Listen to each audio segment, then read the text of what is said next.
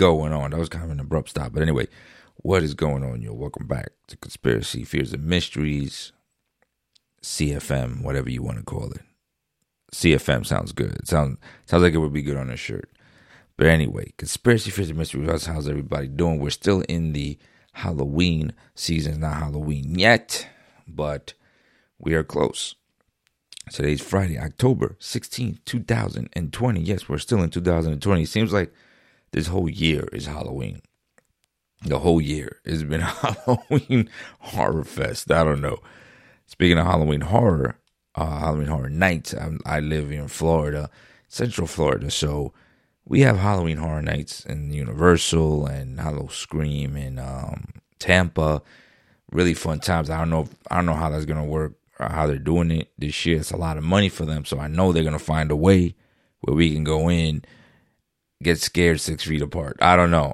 I don't know how they're gonna do it, but they're gonna they're doing it now. I I'm guessing because it's already Halloween, and normally that starts in September for us. So I don't know, but I really didn't look it up because I'm not planning on going this year. I usually go. I usually go every year. Me and the wife go get you know like we like to get scared. We like horror. We like everything like that. You know, I'm a big science fiction fan, and I'm also and science fact, and um, um doesn't mean I'm not religious you know, but still, I love science fiction. I love science fact. I love science. I love phenomenon and conspiracies. Uh, hence the title of my podcast. But anyway, I also love true crime, which is what's leading the way on this podcast. Um, I should be doing more ghosts. I should be doing more UFOs. I should be doing more conspiracies. But people keep asking for more uh, true crime. Um, and I watch true crime every day. When I come home from work, I watch another episode or two or three of um, my crime shows. I'm pretty much running out of them. But you'll never run out of crime shows. You're always going to watch, whether it's this, even if it's the same case told in a different way or from a different angle, you're going to see it. Now, there, um, Monday is season two of Unsolved Mysteries, and I'm I can't I can't even believe you. I, I believe I can't tell you how fucking ecstatic I am to see an episode of Unsolved Mysteries. To see another episode of Unsolved Mysteries. I grew up on Unsolved Mysteries. Unsolved Mysteries was like the best thing in the world for me, man. When I was a kid, I was a kid watching. I was the only. Everybody else was watching some other shit. They were watching M- MTV or watching, uh, you know, something that kids watch or uh, even teenagers, you know, watching something cool or something, whatever. 90210, that's how you can tell how old I am. And um, I was watching Unsolved Mysteries and Rescue 911 and um, America's Most Wanted, you know, because that's what I like to watch. But anyway, today I'm not, uh, so when looking for Halloween stuff to talk about. I could talk about the history of Halloween and stuff, but that was boring to me. As I was writing my notes, I was like, "This is dumb. I don't want to talk about the history of Halloween. This is stupid. This is just really stupid. I feel I don't want to do that." Um, I was like, "Nah, man, I'm not gonna do that." And then I looked for another, like you know, top ten, whatever Halloween things to talk about. But within the top ten, you know, I did the last two episodes and it was 10 you know things of halloween. And within the, those every top 10 that i found or every you know thing that was listed something that i had talked about in the last two episodes was in there because it was so big. You know what i mean? Like the the the man who put the uh the uh the cyanide in his kid's candy for the insurance you know in, in halloween for the insurance money.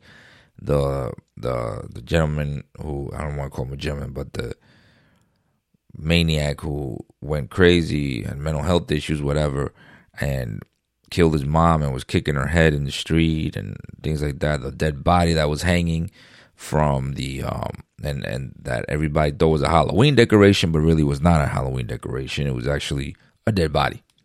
it keeps coming up, so I'm like, I'm not gonna be, I'm not gonna repeat the same thing, man. And I gotta sift through all that. I gotta work and still live a life. So today, we're gonna talk about something different. We're to talk about uh, we're gonna talk about something. Yes, not different. It's the true crime, but we're not gonna talk about the Halloween stuff. You know what I mean? All right. So today we're gonna talk about Mona Fandey. And if you haven't heard about Mona Fandey, I don't blame you because I have never heard of Mona Fandey until today. This is actually something I just pulled up about 10 to, 10 to 15 minutes before I even hit the record button on this episode. So, Mona Fandey. So, there's names here that I'm going to massacre. I'm not going to lie. And I've, I've, I've, got two sources here. I've got uh, murderpedia.org opened up. And I also have um, let's see, I have um I have uh what is it, Murder Minute pulled up. And so I got two sources and I'm I'm gonna be explain I'm gonna be read I'm I've read most of it. I didn't have time obviously to take notes, so I'm going off of the sources that I have here. And again, if you can go through Murderpedia or you can go to Murder Minute app which is a good app. I'm not sponsored by them, but I get a lot of stories from there and then I do research from there. But they pretty much break it down for you. So, anyway, so Mona Fandey, her real name was Maznah Ismaili. Okay, uh, she's classified obviously as a murderer, and her characteristics was witchcraft and dismemberment. She she only has one victim, but I mean, it doesn't, you know, from well, somebody do a story and you doesn't have to take, you don't have to have like five or more. There's no cap on victims and there is no minimum, you know, for you to be like labeled something. Now, the date of her murders were July 2nd, 1993, and her, she was arrested July 23rd of 93. She was born in 1966. Her victim was Datuk Mazlan Idris, and her method of murder was beheading with an axe in uh in this was in Pahang, Malaysia. And she was essentially executed by hanging at Kajang prison on November 2nd, 2001. So, but let's get into her story and talk about what she done. So, what happens when a pop star's career is over? Um, most people fall back into their regular their regular routine of life. Like so some people have short runs at being stars and getting famous. Some people are one hit wonders. But some you know, some people get really addicted to the to the fame and the power that they get when they become pop stars. So when this Malaysian pop star, Mona Fandey's career began to stall, she turned to black magic instead of just getting a job or I don't know, writing a book or something. And eventually, like I said, she was hung. Now, uh, Mona Fandey was her stage name. Her real name was Nur Maznah Binti Ismail. I hope I didn't, I mean, I don't know. Can't say that too good. Again, born in 56 in, in Malaya, which is now called Malaysia, used to be called Malaya. And she became one of the country's foremost entertainers. She was a pop star. She was a, a pop star, and her songs actually were known very well across the country. People liked her. She was, you know, well liked. She had one or two good songs. She was also a um, water ballet dancer. Um, I didn't think, wow, I, have never seen a real water ballet thing, but she was a water ballet dancer. She she had to be really fit. Um, and her her routines and her ballet was cast was broadcast throughout the world because I guess she was that good. But her career obviously did not last forever. Um, she had her short run. I don't know how long it was. And then, you know, her career began to stutter and to stall. And she kind of had to find a new path. She was used to the stardom, people liking her and all that. And she had to find a new path. So she started working um, in an office. But obviously, when you go from where she was, the status where she was, then to just working in an office doing God knows what, it's kind of hard. Um, so instead, she and her husband became BOMOHs, B O M O H S, BOMOHs, which is the local term for a witch doctor. Um, I come from an island. We have the same type of things, kind of witch doctors. We have santeros and we have, you know, we call it brujeria, but we have the same thing. I know what that is. Um, they, they call it bomohs. I've never been really into any of that, but I do like to read about it. So anyway, um, so eventually Mona would not just be famous, but she would become infamous for this. Now, belief in superstition is not uncommon in Malaysia and practically all over the world. People are superstitious all over the world, hence this podcast. So, when Mona began to go into that world of spirituality, she found herself she to be very successful. She was, I mean, I I, I take it it probably was due to her popularity. Also, they were like, "Oh, look at this! This is the pop star Mona, who now is, you know, you know, in this witchcraft." And you know, when people are stars, they they get to, you know. Uh, a lot of times it's easy to kind of put them in this bracket where oh they're so good and perfect or whatever. It's easy to do. We know they're not. They're human, but it's easy to do that.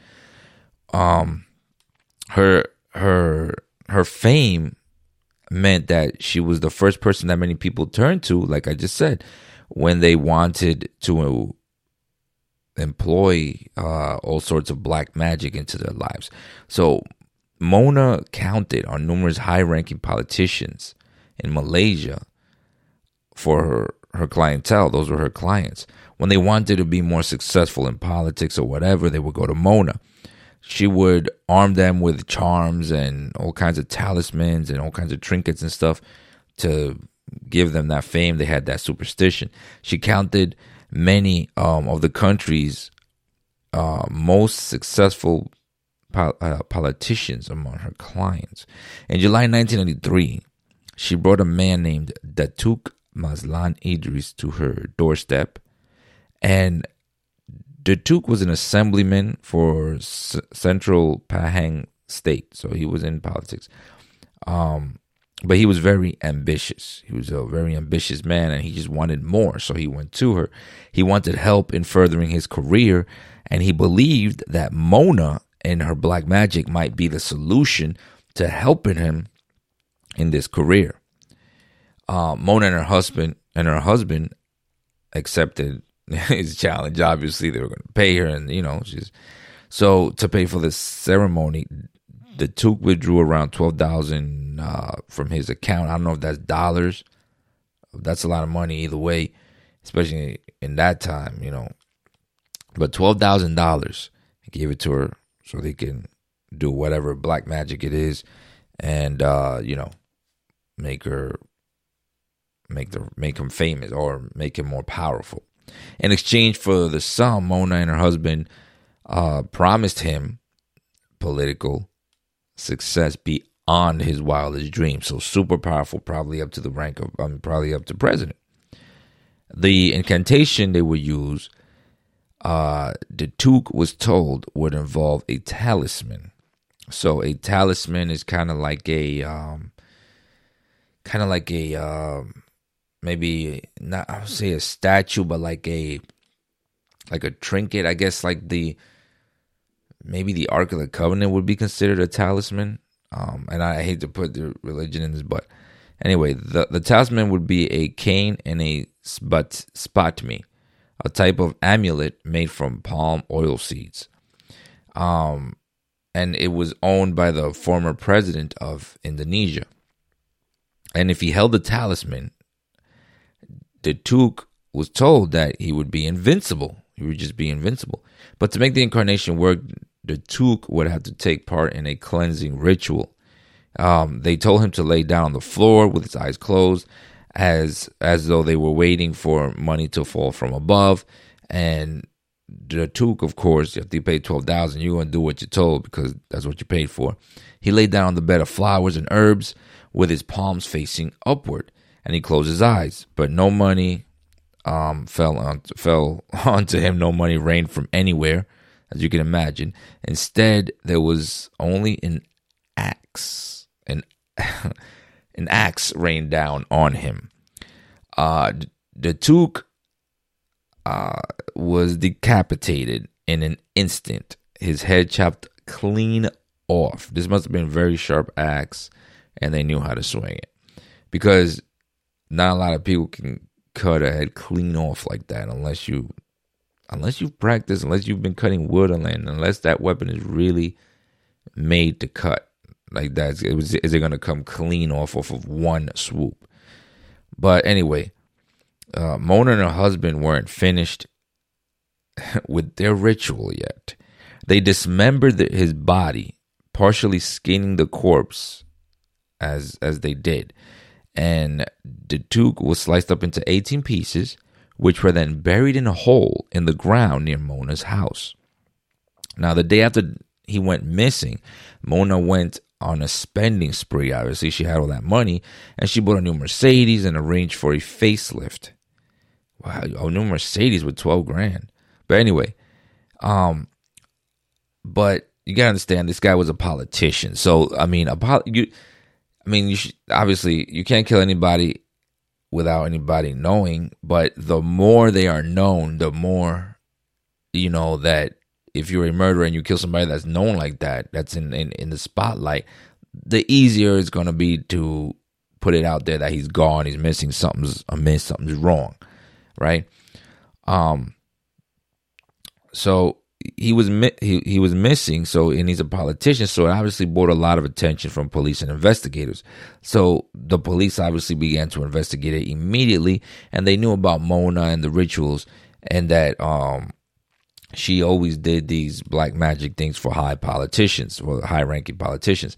So when they noticed her spending spree, they interviewed her assistant. An assistant. Now, this is one thing that always gets uh, criminals caught or people who has something to do with anything with money is humans are when you're not disciplined or you're not you know this is one thing and i'm not trying to say i'm not trying to give advice on how not to get caught and you will always get caught but um sooner or later you're gonna pay for what you did but you know one of the things that i see mistakes that they do over and over i don't know how they don't learn from history is that soon as they get money, they want to go and spend on the spending spree. And you saw a good example of this.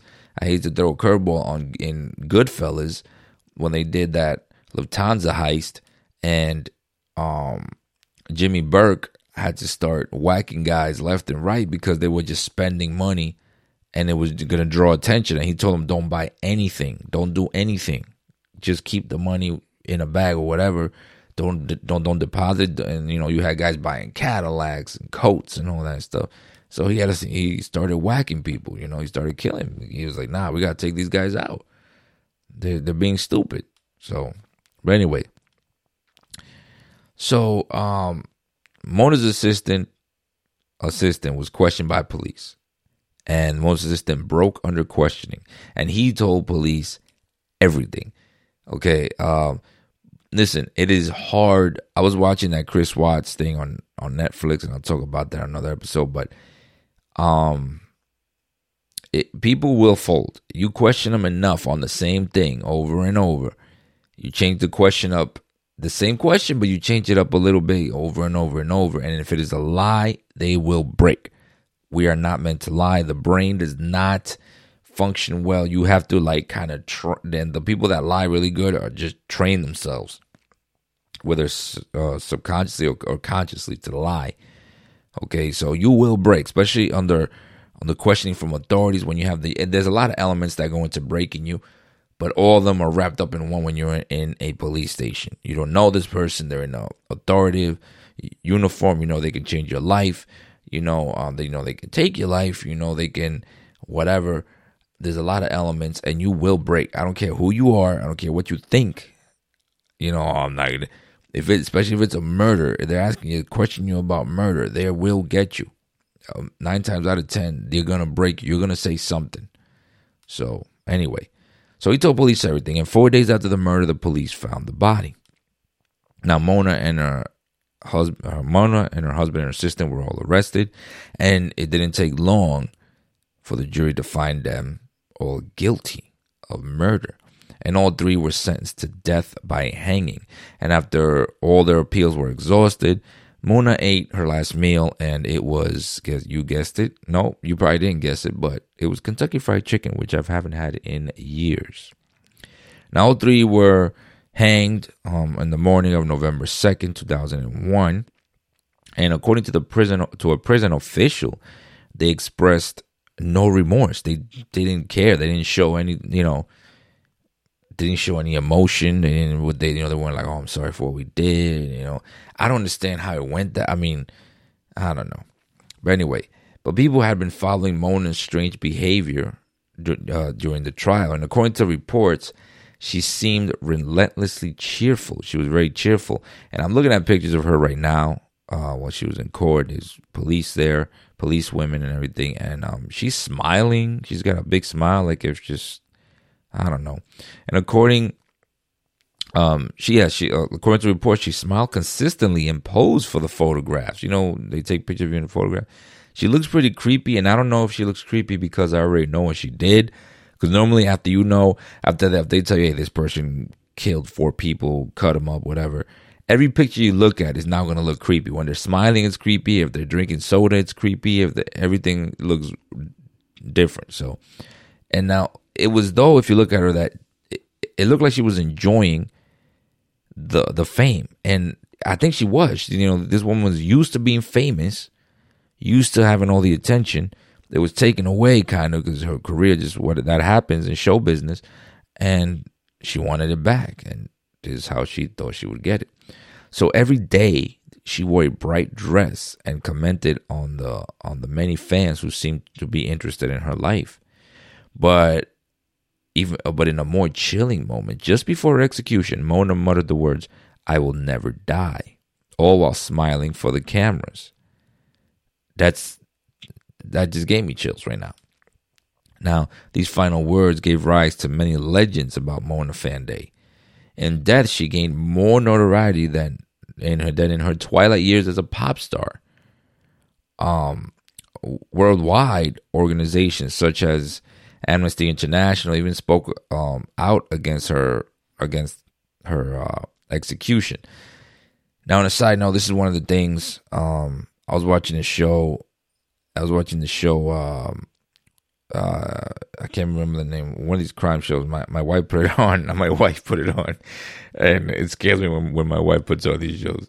But it was uh, it was like Murder Brides or it wasn't Snapped, but it was one of the shows. I can't remember. It was one of the shows where people get married, um, and they end up killing their spouse. And there was a lot of female murderers. And one thing I've noticed, um, is even if it's first degree, premeditated, whatever, a lot of times when it is a female, the jury takes pity on them and takes away the the death penalty males are more likely to get a death penalty.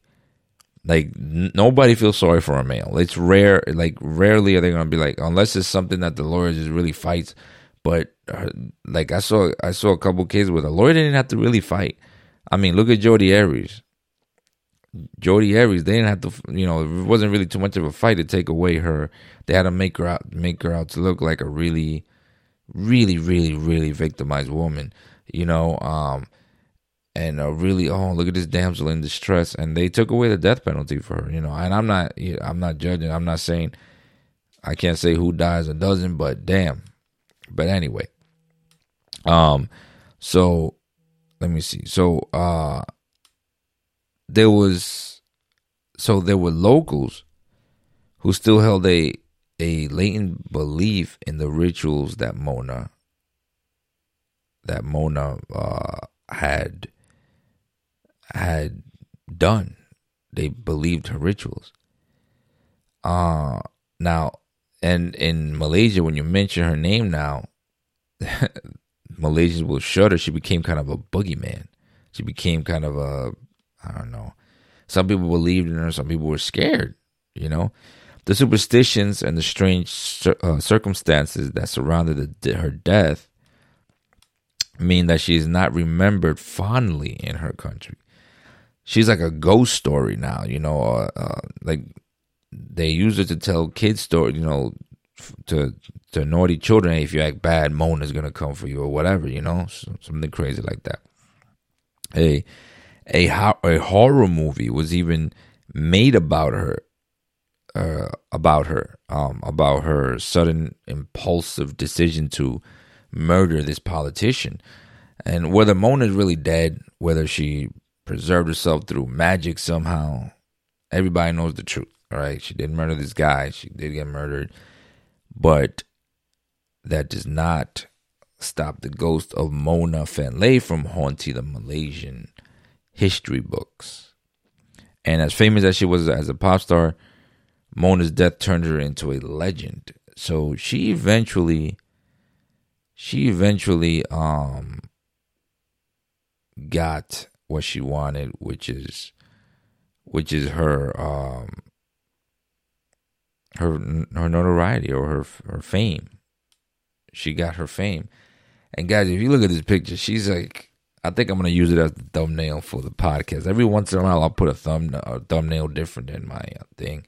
I don't know. I may or I may not. Um, but hey, it's, it's, it's this this one picture I'm looking at is really, really scary. Like I'm about to take it over my phone right now because I don't want that picture to blink or something. And you know, and this podcast ends abruptly you know, it has to end out, it has to end. So, because I'm not playing that, I'm not playing them games. But yeah, Mona Fandey, guys. I'm telling you, just when you think you've heard it all, just when you think you've heard everything, you haven't. You think you have, but you haven't heard it all.